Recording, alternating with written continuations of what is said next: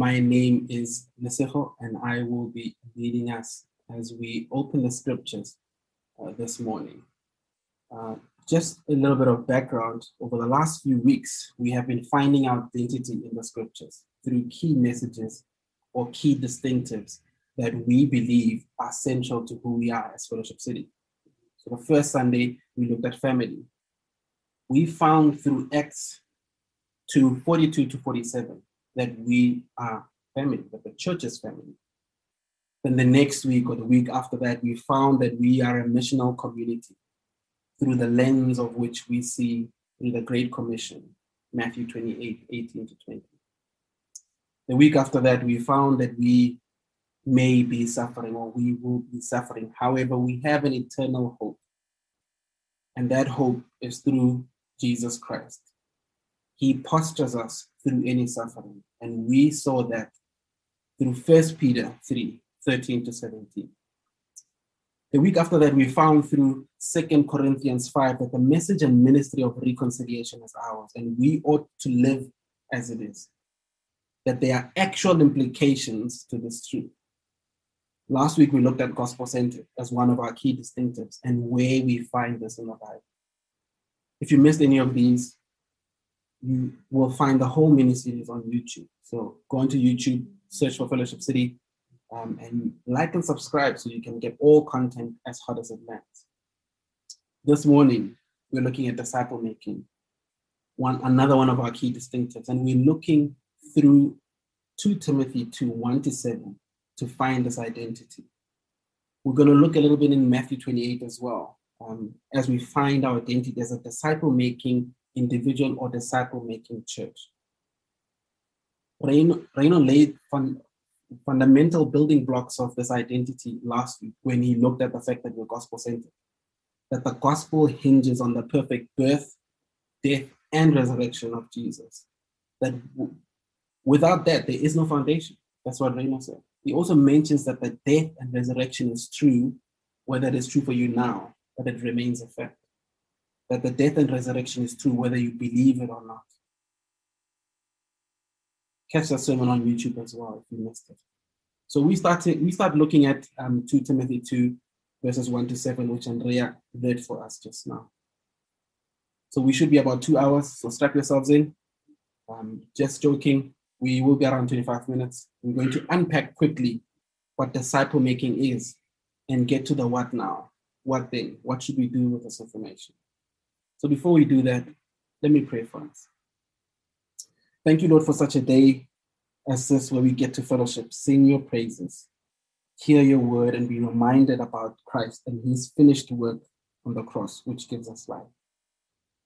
I pray that this morning, as we engage your scriptures, that your Holy Spirit will tug at our heartstrings and point us to your word, your commands, and your cross.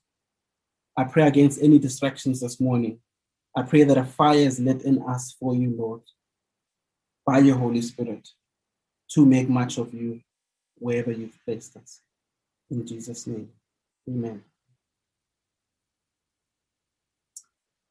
This morning, I will be flipping in between certain scriptures and uh, sharing my screen. Um, so I implore you to take this journey with me as we look at 2 Timothy and find out what it has to say about discipleship. 2 Timothy starts by Paul saying, You then, my child.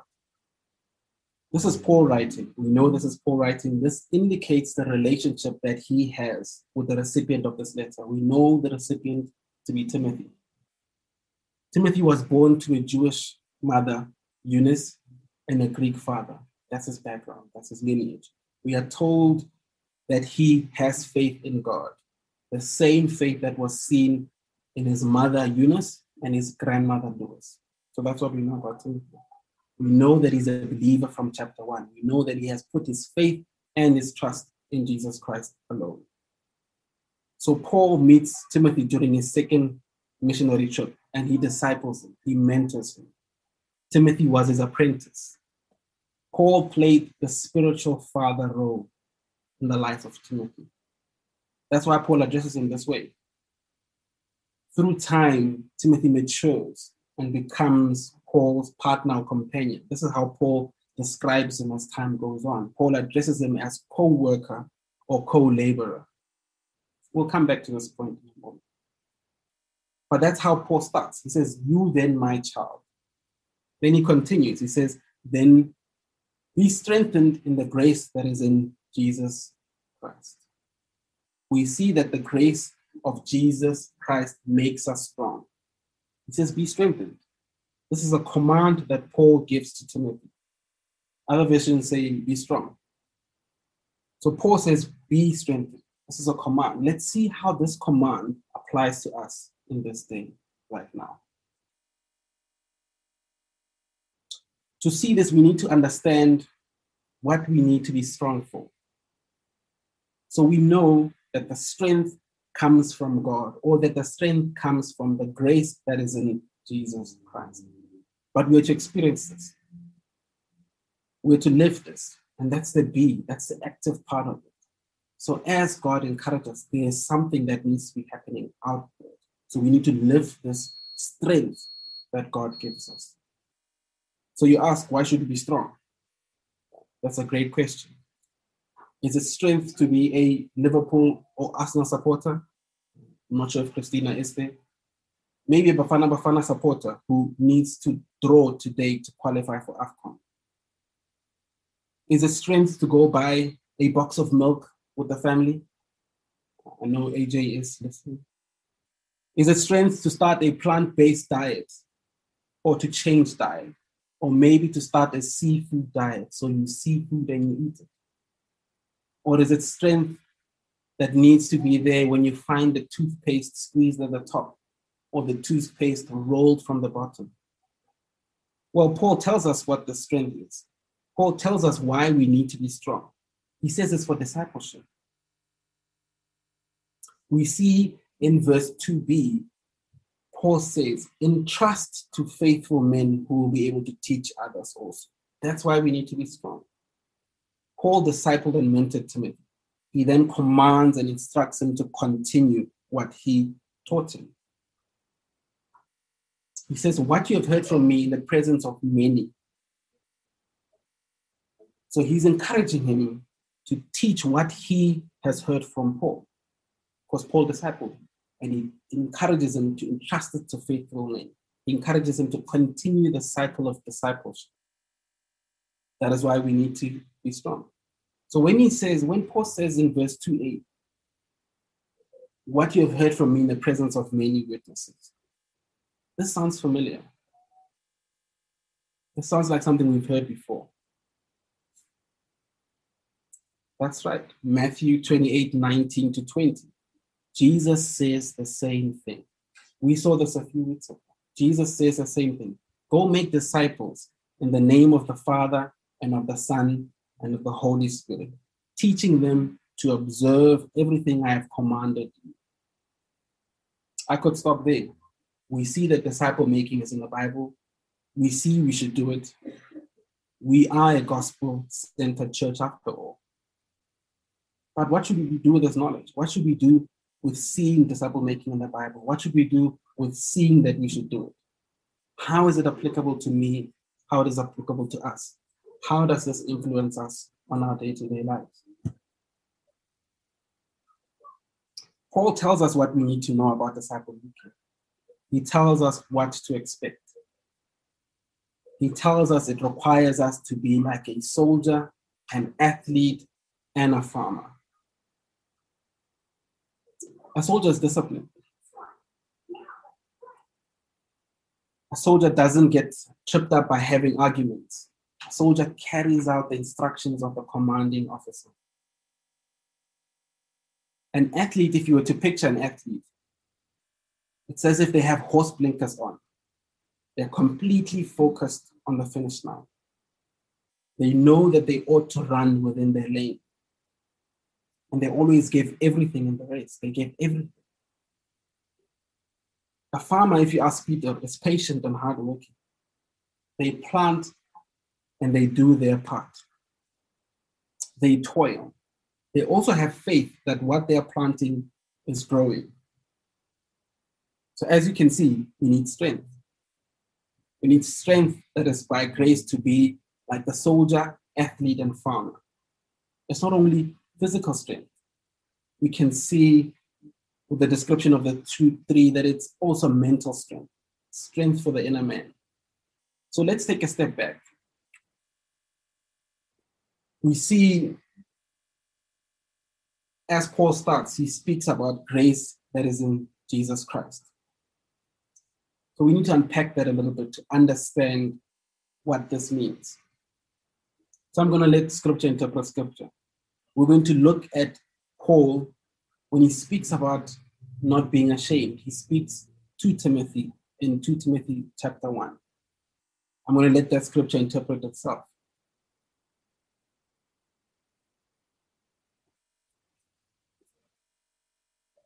So these are only two lines. It is uh, only two lines, but we we see there's a lot to unpack there. So I'm just going to read it and unpack a few things. Paul says he has saved us and called us with a holy calling, not according to works, but according to his own purpose and grace in Christ Jesus before time began. This has now been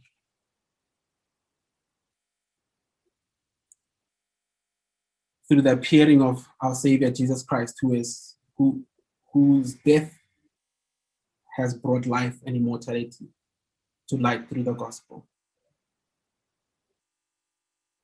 So Paul is saying before the beginning of time, God made a plan through Jesus Christ. And it was his own plan, we see the latter part of verse 9, his own purpose and grace, which is in Jesus Christ. This is unmerited favor because we could not save ourselves and we could do nothing um, to fix ourselves or our relationship with God. But God makes a plan. That plan is Jesus Christ, and that is the grace. Jesus Christ appears as our Savior. He has conquered death and has brought light and immortality to light through the gospel. So his death and his resurrection is right there again. So we see that Jesus' birth, life, death, resurrection enables the strength we need when he says that we should be strong. Nehemiah 8:10 says, The joy of the Lord is your strength. So we find joy in him because of what he has already done. We are strengthened. So in grace, we are strong and we work. We are like soldiers, athletes, and farmers. In grace, we look to God to enable us. We look to God to guide us. We also trust. We trust that He has given us everything we need. And we know He has. He has given us Himself. If we have everything we need, then we ought to carry on His command. The soldier has a commanding officer, has all the work tools, the athlete has the coaches, the equipment, and environment. They need to trust that they have all that they need. Then do it. Nike. See what I did there? They need to do it. The farmer has all the knowledge, all the equipment, and they need to trust that they have everything they need and they need to farm. We too have Jesus. He grants us grace in Him through His perfect birth, life, death, resurrection, ascension, and promise of ultimate return. When we put our faith and trust in Him, He disciples us. When we call ourselves believers, He disciples us. He teaches us from His word. He gives us His word. He also entrusts people to equip us. And ultimately, He says, He is with us till the end of the ages. He says this in Matthew 28 19 to 20. Matthew 28 19 to 20 is a command from Jesus with the authority that he has. He tells them, instructs them, he commands them to entrust his teaching to others. He says, Go therefore and make disciples of all nations. Baptizing them in the name of the Father and of the Son and of the Holy Spirit. Jesus gives this command. He tells them how they should teach what he taught them he tells them to entrust it to reliable men of God. He then says, And remember, I am with you to the end of the age. We see the same thing in Timothy. Through grace, he strengthens us. He also doesn't leave us. Through the generations, to the end of the age, we need to make disciples. We need to entrust his teachings to others also. The word disciple in this context, as we see in Matthew 28, in the Greek is matateo. It's a verb. The usage of the word is closer to helping someone to progressively learn the word of God, to train in the truth of scripture and lifestyle. So it's not only reading the Bible, it's doing life together. It's life on life, life on mission. Paul didn't just teach Timothy the Bible. Paul didn't just teach Timothy what Jesus taught him. He did life with him. They traveled together. So Timothy was able to see what Paul did, how Paul treated his elders, how Paul treated those he doesn't know, how Paul prayed for others, how Paul used his money, how Paul was always on mission. Paul was also a disciple. Barnabas disciple. He took him through his early years of ministry. Paul saw how Barnabas did things, how he established and encouraged churches. Let's look at an, let's look at an illustration for discipleship. This hopefully helps us better understand discipleship, how easy it is. We've already seen that we need to do it. Paul was a disciple. The 12 apostles were discipled by Jesus himself, and they were tasked to carry this generation to generation.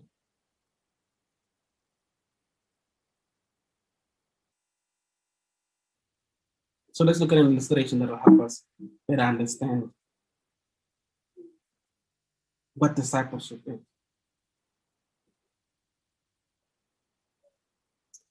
Eggs. You should be seeing eggs on your screen, scrambled eggs, um, eggs not yet made or boiled eggs. I know this polarizes polarizes some families where some people don't eat eggs or some people only eat them made in a certain way we won't get into what is the best way to enjoy eggs now. We'll leave that for later.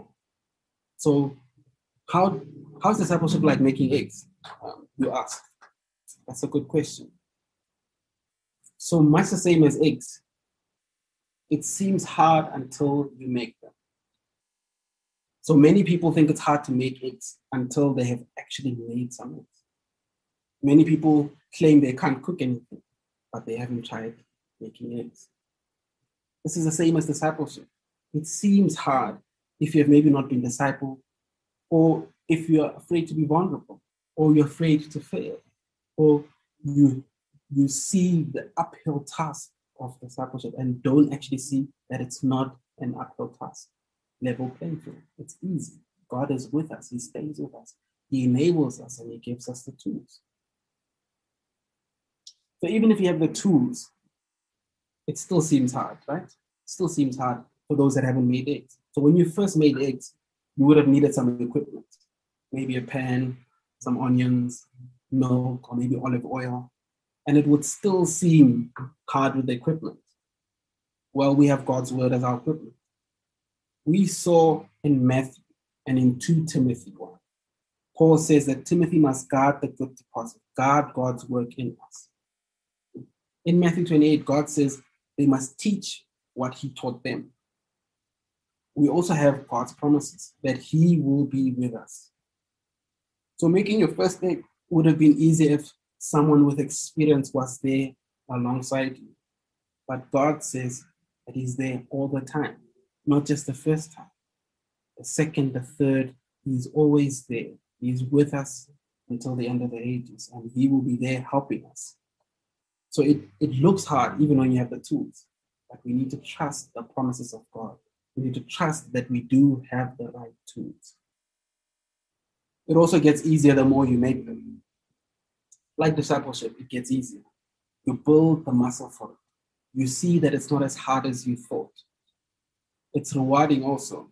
When you make that omelette or that poached egg, maybe even have, after having uh, built the trust that you can make eggs. Like making eggs, we grow in trust that we can disciple others. We grow in knowledge of God. We grow in likeness of God. And that is how it's rewarding for us to be in that type of relationship. We grow. We grow together. We grow individually. And it can get messy, but it's okay. It's still eggs. It's still good. Much like discipleship, it can get messy. When people are in your space doing life, they may see how you react to a taxi cutting in. They see that your home isn't as clean as it always is. They see that you leave shoes everywhere, including under the table or the couch. Please don't look for shoes when you visit our home. I'm not saying they are there or they aren't there, but let's rather not look under the tree. The making eggs can also get, get messy. When you try to make a soft sunny side egg and it breaks in the pan, or the omelet sticks to the pan, or the egg ring not keeping the egg in the right round shape. But even though it's messy, we know that it's all right, that it's okay, that it's still discipleship. It's still doing life on life. It's still edifying to both yourself and the individual. It's corporately edifying. It can be enjoyed in many different ways, much like eggs. So you can enjoy a scrambled egg, an omelette, a sunny side up egg, or a poached egg. And that also says that it's not just reading the Bible, even though we read the Bible. It's not just a social event, even though we socialize in those relationships. It's not just accountability, even though we are accountable to one another. It is life on life, life on mission, and life on community. So it's both reading the Bible, it's being social and letting people in your lives. It's going to buy milk with another brother or another sister. It's watching the Bafana Bafana game and hoping that we are happy at the end. It's reading our Bibles also. It's doing life on life and life together. So, what now? After we've seen the text, we learn that disciple making is a biblical principle.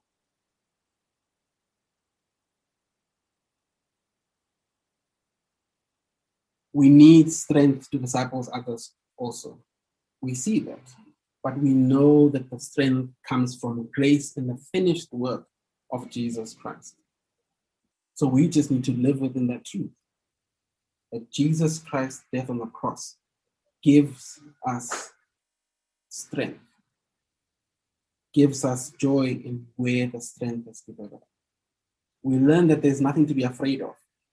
There's nothing to be afraid of. He enables us, He gives us the tools, and He is with us until the end of the ages. So, our vision for discipleship at Fellowship City we know that this may be hard for some, whilst for others it may be easier. But we believe we are commanded to be like Jesus and make disciples who make disciples as a church. We as Fellowship City would want to see genuine and deep discipleship happening, woman on woman, man on man, or even couple on couple that as discipleship happens, people's hearts are changed and made more like Jesus. That we transcend culture even in those relationships. That the city of Centurion sees this happening, sees discipleship amongst us, and they ask, Who are you? Why are you so different? What is it about you? We will be unpacking this in the next few weeks to come. So when you make breakfast tomorrow morning, when you see how easy it is to make an egg, you once thought it was hard. You have all the tools to make it. It may be messy, but it is rewarding for your growth too. Find someone to mentor you and mentor someone else. One hand holding the other and another holding the other as well. Pray about it, but remember that God has already given us everything. Pray about it, but remember that even the people we need around us are there. God gives, gives us the people. Trust that. Trust Him. The God of Abraham and the God of the covenant makes us a promise that He is with us. We know him to be faithful. So I pray we respond in obedience. Let me pray for us. Lord, we, we thank you for your word. We thank you that we see in your word much the same as you commanded the disciples, uh, I mean, the 12 apostles to, to disciple others, that we ought to do the same. We see the relationship between Timothy and Paul. We see how Paul disciples Timothy. We see how he should consider being a soldier, an athlete, or a farmer, that those characteristics are good and they enable us to keep going and, and find our strength and our joy in the grace that is in Jesus Christ and his finished work on the cross. Lord, I pray that you continue to tug at our heartstrings, that you would continue to challenge us, that you would speak to us by your Holy Spirit, and you would help us to respond in obedience. In Jesus' name we pray.